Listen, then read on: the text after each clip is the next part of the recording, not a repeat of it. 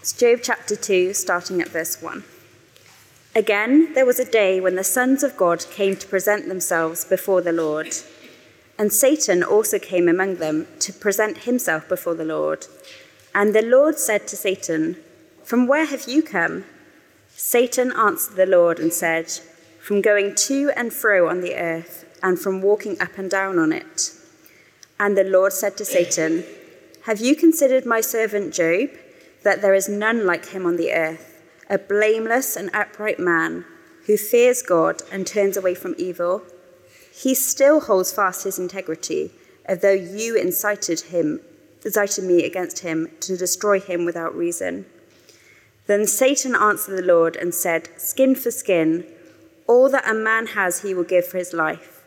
But stretch out your hand and touch his bone and his flesh, and he will curse you to your face.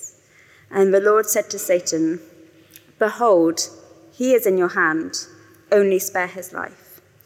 So Satan went out from the presence of the Lord and struck Job with loathsome sores from the sole of his foot to the crown of his head. And he took a piece of broken pottery with which to scrape himself while he sat in the ashes. Then his wife said to him, Do you still hold fast your integrity? Curse God and die.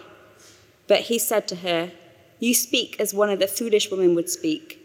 Shall we receive good from God, and shall we not receive evil? In all this, Job did not sin with his lips. Please do keep Job open at Job 1 and 2, and you'll find just inside your song sheet a handout which gives you an idea of where we're going. Let me introduce you to Gennady Mokhnenko. I think I'm pronouncing that right. I wonder if you've heard of him. He's a 54 year old pastor born in Donetsk in Ukraine who planted a church in Mariupol in 1992. Uh, since then, according to reports, he's been a pillar of the local community working with those who are struggling to deal with poverty in the post Soviet era.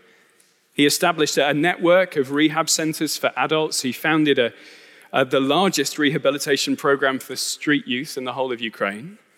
And he's even traveled overseas to support missionary work in Africa. His life was captured in a 2016 documentary, Almost Holy. It had uh, Gennady presented, warts and all. I haven't seen it.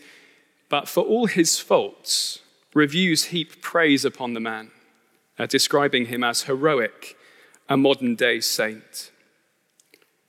But exactly six weeks ago, a Russian tank opened fire on an apartment block in Mariupol in which was living his adopted daughter, Vika, and she was killed. Mokhnenko's pain stricken blog concluded with these words Forgive me, daughter, that I could not protect you. I really tried. What are we to say when confronted with horrific stories like that? Uh, stories that are in the headlines every day. What is Gennady Mokhnenko to say? How are we to respond when we see suffering, seemingly meaningless suffering, suffering that we don't deserve? It's not hard to see why I've started with that story, is it?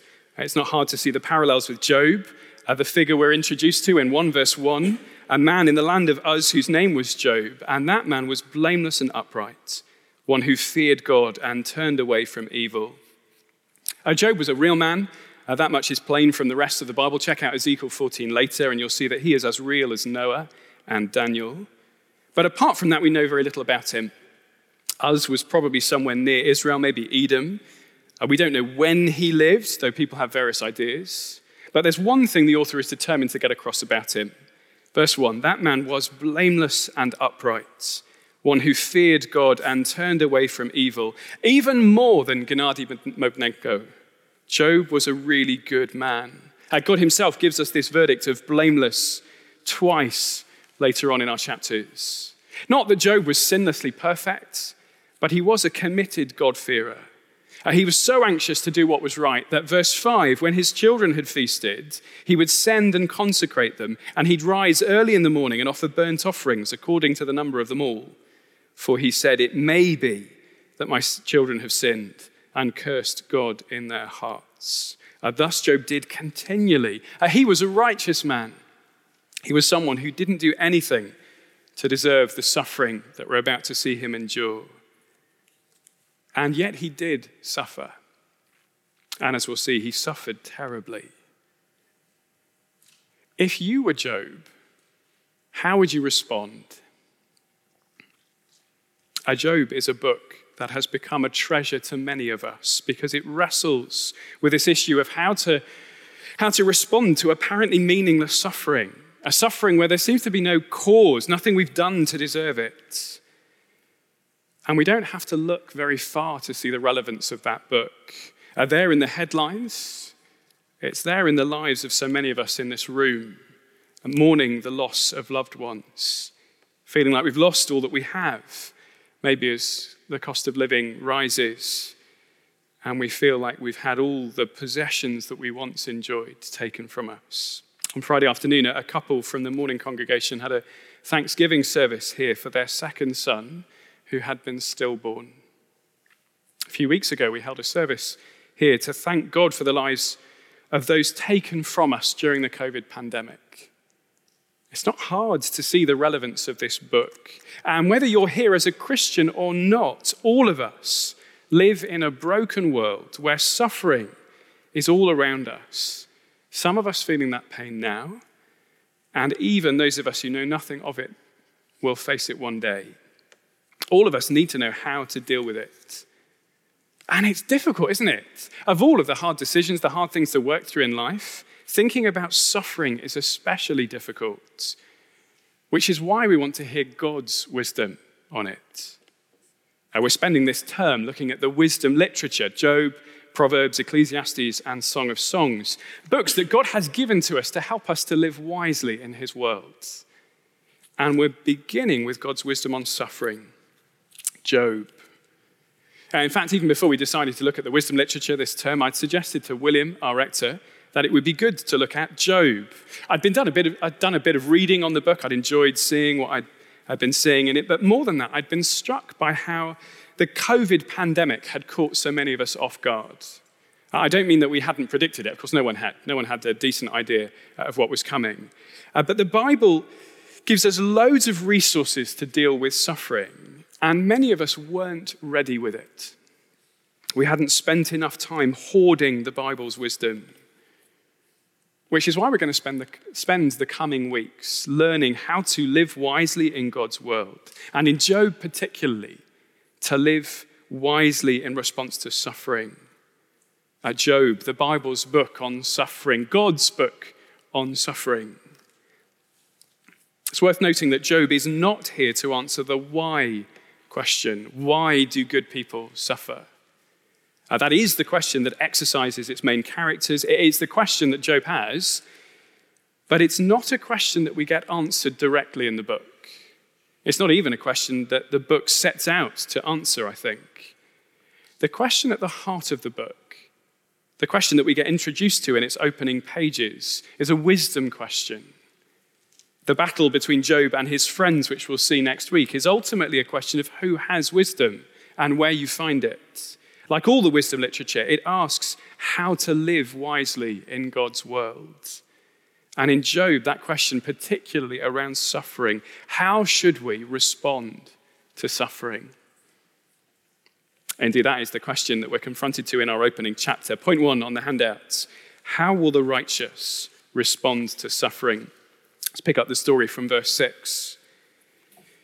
Verse 6 Now there was a day when the sons of God came to present themselves before the Lord, and Satan also came among them. The Lord said to Satan, From where have you come? Satan answered the Lord and said, From going to and fro on the earth, and from walking up and down on it. We're given uh, one of these rare glimpses into heaven, and we see God's parliament in session. A parliament's probably the wrong word. God governs. Uh, but he has this host of the sons of God, probably angelic hosts, supernatural beings to whom God has given particular authority to exercise some kind of role in his universe. And strikingly, there we see Satan, the devil. Uh, in fact, Satan is less his name than his title, the Satan, or as the footnote says, the uh, adversary, the accuser, the opponent. Uh, that is to say, the devil has been given a role within God's universe to act as an adversary, opposing God and his people. A bit like the leader of the opposition in Parliament, specifically tasked with questioning and scrutinizing the work of the government. Of course, there's plenty of differences. I'm not trying to make a political comment when I compare Keir Starmer to Satan. But Satan has that kind of adversarial role in God's world. And it is in the context of that role that God shows off his prized servant. Verse 8 The Lord said to Satan, Have you considered my servant Job? That there's none like him on the earth, a blameless and upright man who fears God and turns away from evil. Then Satan answered the Lord and said, Does Job, fear God for no reason? And to God's flaunting of Job's godliness, Satan responds with contempt. Of course he honors you, he says. Uh, you've given him all of that blessing. And he has been given a lot of blessing, hasn't he? We saw from the beginning of the passage seven sons, three daughters in verse 2. A seven and three are good, strong biblical numbers. It's a lot of children to have. And it's, those numbers are reflected again in the livestock, aren't they? 7,000 sheep, 3,000 camels, plus the oxen and the donkeys. He's not going to have any trouble finding food or transportation, is he? Uh, to put it in modern terms, this is the guy with the picture perfect family. He's got a regular home delivery slot from Waitrose, and his massive garage is filled with a private motor collection. To say that he has an estate is not just a reference to his car. Satan says, Of course he honors you. You've given him all that blessing. You can almost imagine the dismissive wave of the hand. But if you were to take it away, God, he would be filled with hatred of you. In essence, Satan is accusing Job of being a fair weather Christian. All well and good when the sun shines, but the moment that the clouds gather, the moment there's a hint of rain, the mood will change. His enthusiasm for the Lord will wane, and his whole commitment to God will fold as quickly as the Brompton cycle of a fair weather cyclist. And in one of the Bible's most baffling moments, God gives Satan permission. Verse 12. And the Lord said to Satan, Behold, all that he has is in your hand. Only against him do not stretch out your hand. It's worth noting here that Satan needs God's permission. He is, if you like, on God's leash. He's not an equal to God. On the contrary, he's only able to do what God permits him to do. He is, as Martin Luther put it, God's Satan. But still, we might be wondering why God doesn't stop him, why he lets it happen at all. Uh, the why question, which will occupy lots of airtime in the chapters that follow. But as I said, I don't think that's the question this book focuses on. It's certainly not the question these chapters focus on. The central dilemma of the passage is what will Job do? How will the righteous respond to suffering? If Job is so great, how will he respond when you take everything from him? And I wonder if we feel the tension of that question so much more strongly because the challenge bites so close to home. If Satan made that same appeal over me, would he perhaps have a point? Uh, we're ready to praise God when the sun shines. But when things get tricky, we're prone to grow bitter. Sometimes I only need the faintest whiff of a metaphorical cloud on the horizon to start to feel grumpy. Uh, we grumble because we feel that if God really loved us, things would go more smoothly. And maybe we've been cautioned against the prosperity gospel, that idea that God wants us to be happy and wealthy and rich in this life. If we're not, if we do believe the prosperity gospel, then these chapters quickly expose that false teaching for the dangerous falsehood that it is. But even if we're resisting the prosperity gospel, I think we can be vulnerable to a form of it. Uh, the idea that God generally wants us to have a comfortable uh, existence, and maybe not fabulous wealth and perfect health, but, well, something in that direction.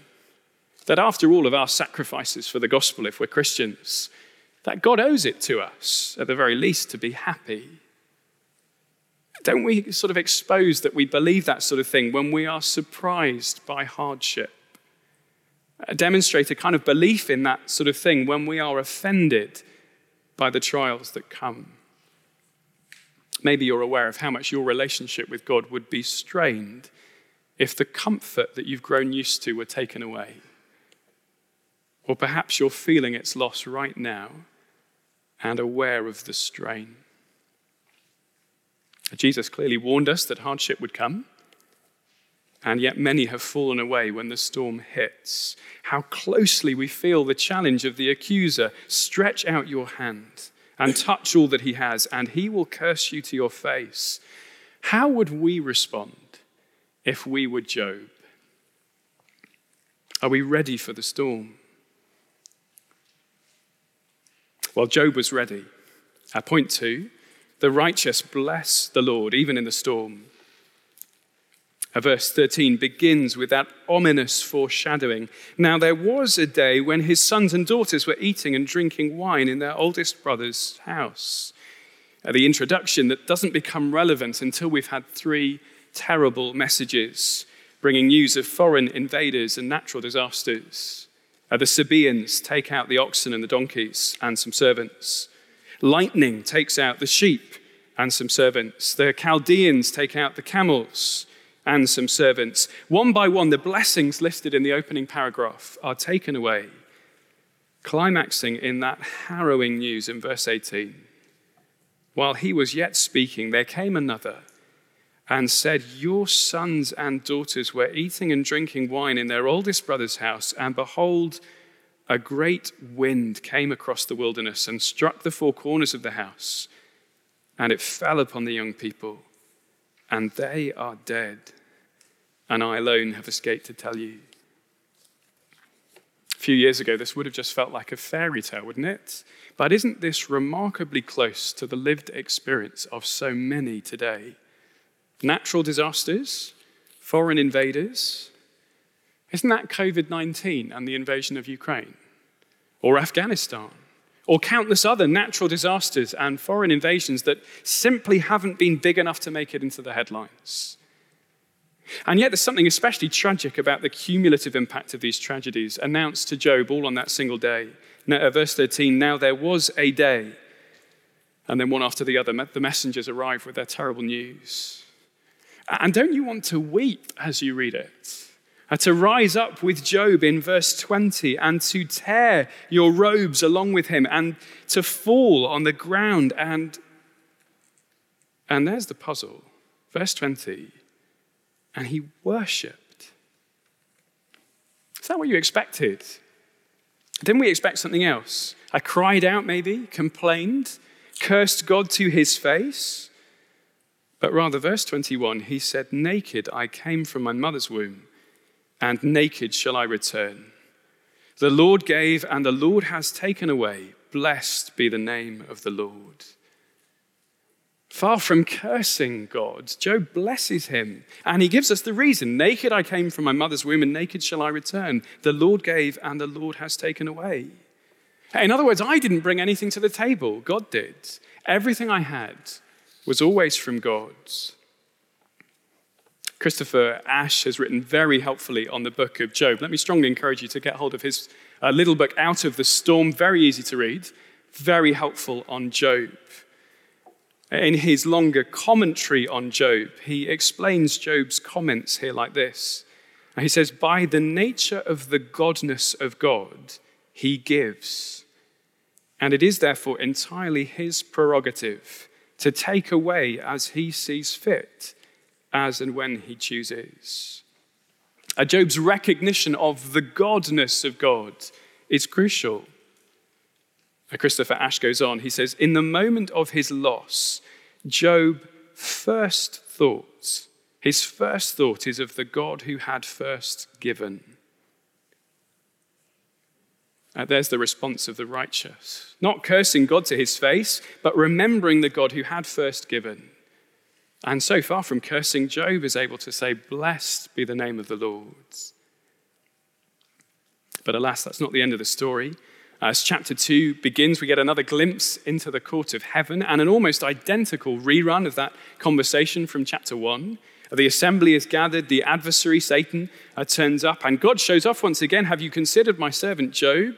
Only this time, Satan bemoans the fact that God's leash was too tight, that he, Satan, was prevented from touching Job himself. 2 verse 4 Satan answered the Lord and said, Skin for skin.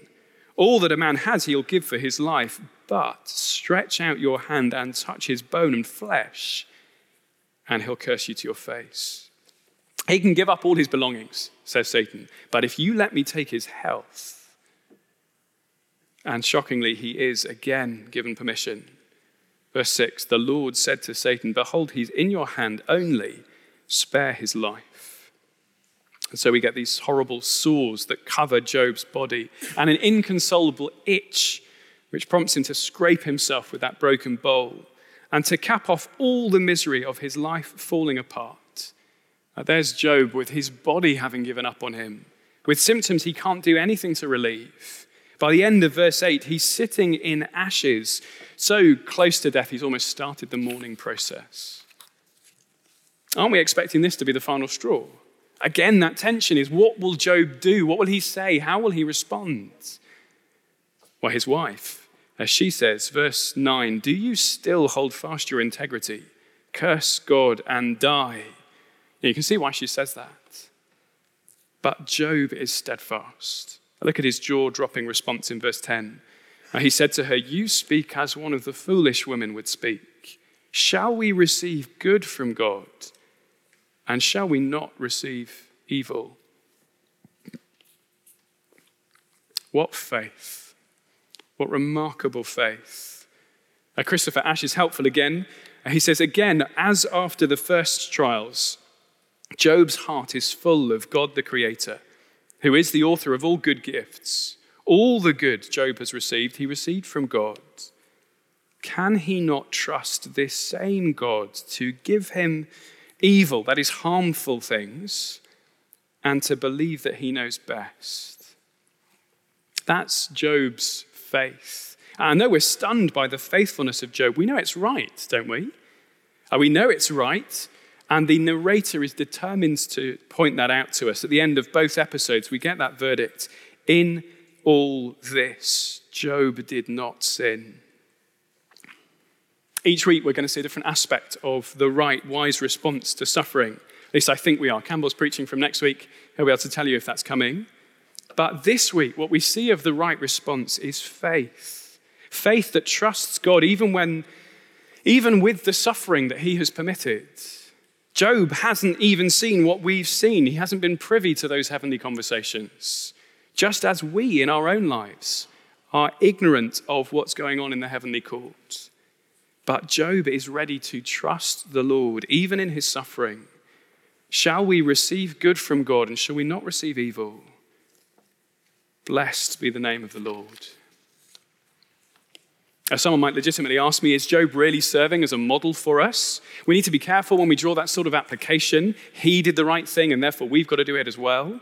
It's tempting to do that with lots of bits of the Bible, particularly in the Old Testament, but it's a pretty lazy way of teaching the Bible, really. It will often mean that we miss more important applications. And in many ways, Job is extremely unusual. His suffering is greater than any we are likely to face. And we get to see the heavenly discussions here that we won't normally see. But nonetheless, I'm convinced he is being given as a model for us to follow. The whole book of Job is cast in a sort of study of whose response is right. The debates we'll see between Job and his friends are essentially an evaluation of whose way is right, who has the wise response to suffering. And we'll see the verdict on that at the end. But even from this opening passage, Job is commended. From the verdict of blameless there in verse 1, repeated twice by God, to the verdict at the end of each episode, in all this, Job did not sin. Indeed, at the end, Job's response will be praised by the Lord twice. Now, the central question of this opening chapter is not really about why he suffered, but how he would respond. And Job's response is commended. Uh, clearly, the author's purpose is for us to copy Job. Of course, the fact that, the, that we are here after the New Testament has been written means we need to ask if there's any difference that Jesus makes to this. Whenever we read the Old Testament, we want to see how Jesus has fulfilled uh, what has been written and see whether that has an implication on our application of it. In various ways, which we'll see through the book, Jesus has fulfilled what Job was all about. Indeed, this perfect attitude of Job was exemplified by Jesus when he experienced undeserved suffering at the cross. We've been thinking about Jesus' suffering all afternoon, haven't we? And we said together those words from 1 Peter on the service sheets, which spoke of God's faithful trust in the Lord, entrusting himself to him who judges justly. Jesus perfectly fulfills this attitude of Job. But it doesn't change the fact that this is the right way for us to live.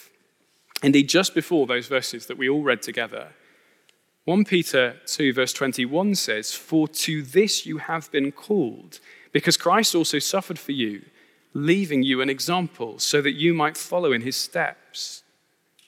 Uh, Job doesn't just, uh, sorry, Jesus doesn't just fulfill Job's attitude, he exemplifies it and calls us to do the same. He responds with faith like Job, even more faith, of course, than Job. But he hasn't done that to let us off the hook. This isn't, he isn't merely Job for us, he is Job before us, and he's laid the path for us to follow. Which is why when Job gets mentioned explicitly in the New Testament, in James chapter 5, he is an example to us, a model for us to copy, a pattern for us to follow. So even while Job is extremely unusual, he's given as an extreme example of the inevitable suffering that all of us will experience. Even God's people, people as righteous as Job. And like in Job, that suffering will often be inexplicable seemingly meaningless, We'll be unable to see what's gone on in the court of heaven. In fact, the scene in heaven may well be completely different from the one that Job had. We'll be left in the dark over the cause of our suffering, but we will still need to respond. As Don Carson puts it in his very helpful book, How Long, O Lord? When we suffer, there will sometimes be mystery. Will there also be faith? We won't always know why. We won't normally know why. There will sometimes, often, be mystery. Will there also be faith? Will we have as our first thought the God who has first given?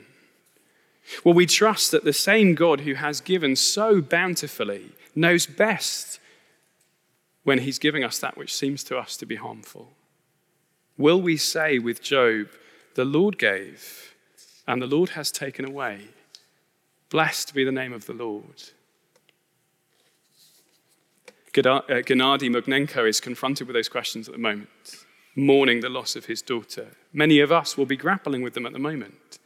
All of us, whether we're Christian or not, will be confronted with these questions at some point in our lives. How are we going to respond?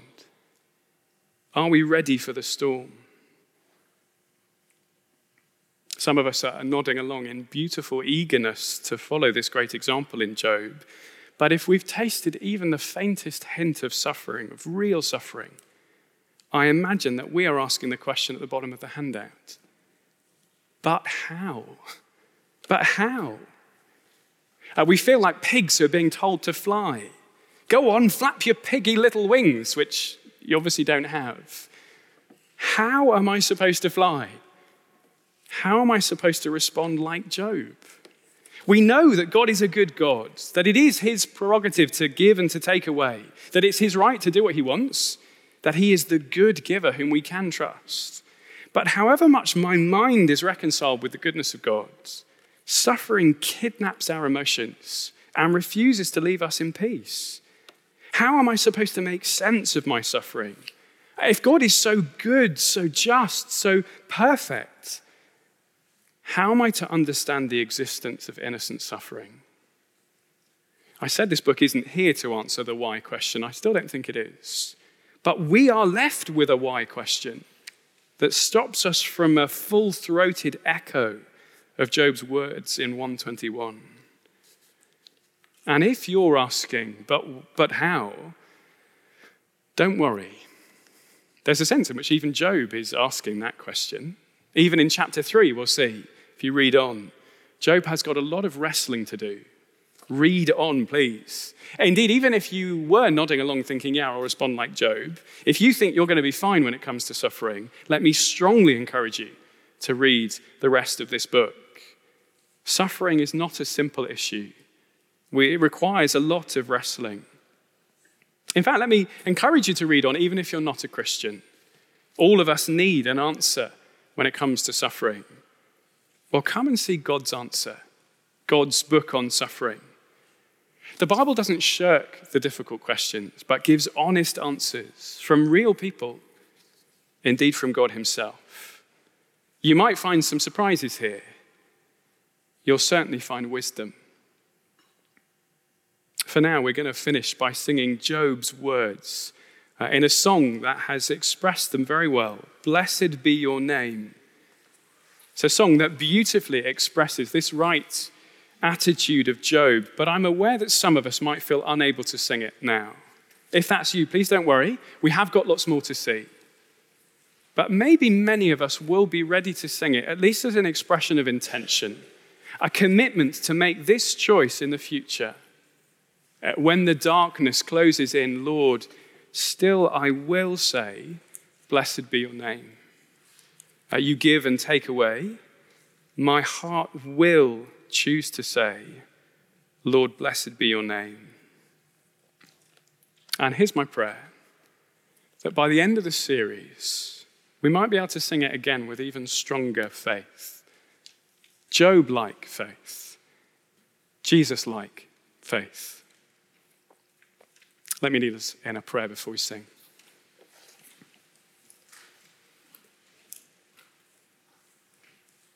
Our Father, we thank you that you are God, that you are a good God, and that you are in control.